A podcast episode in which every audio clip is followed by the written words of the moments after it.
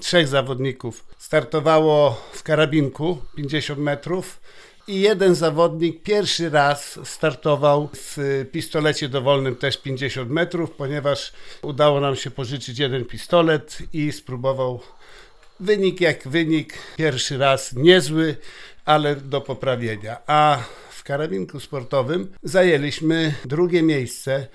Jesteśmy drużynowym wicemistrzem Polski. No i y, z konkurencji był nasz zawodnik Arek Truszkowski, egzekwo na trzecim miejscu. De facto później sklasyfikowany był na czwartym, bo ostatnia seria miał słabszą od y, tego, który też z nim tyle samo strzelił. I konkurencja ta też się y, trochę różni, bo z samej konkurencji wybiera się ośmiu zawodników i później oni strzelają finał. W finale jest 24 strzały. Te strzały oddaje się na tak zwany rozkaz, czyli sędzia wszystkim steruje. No niestety bardzo dobry zawodnik, bardzo duże umiejętności, ale w tym wypadku nie wytrzymał presji, trochę się zdenerwował, trochę ta presja e, współzawodnictwa, no i zajął szóste miejsce, ale z bardzo dobrym wynikiem, trzecim wynikiem e, na tych e, mistrzostwach.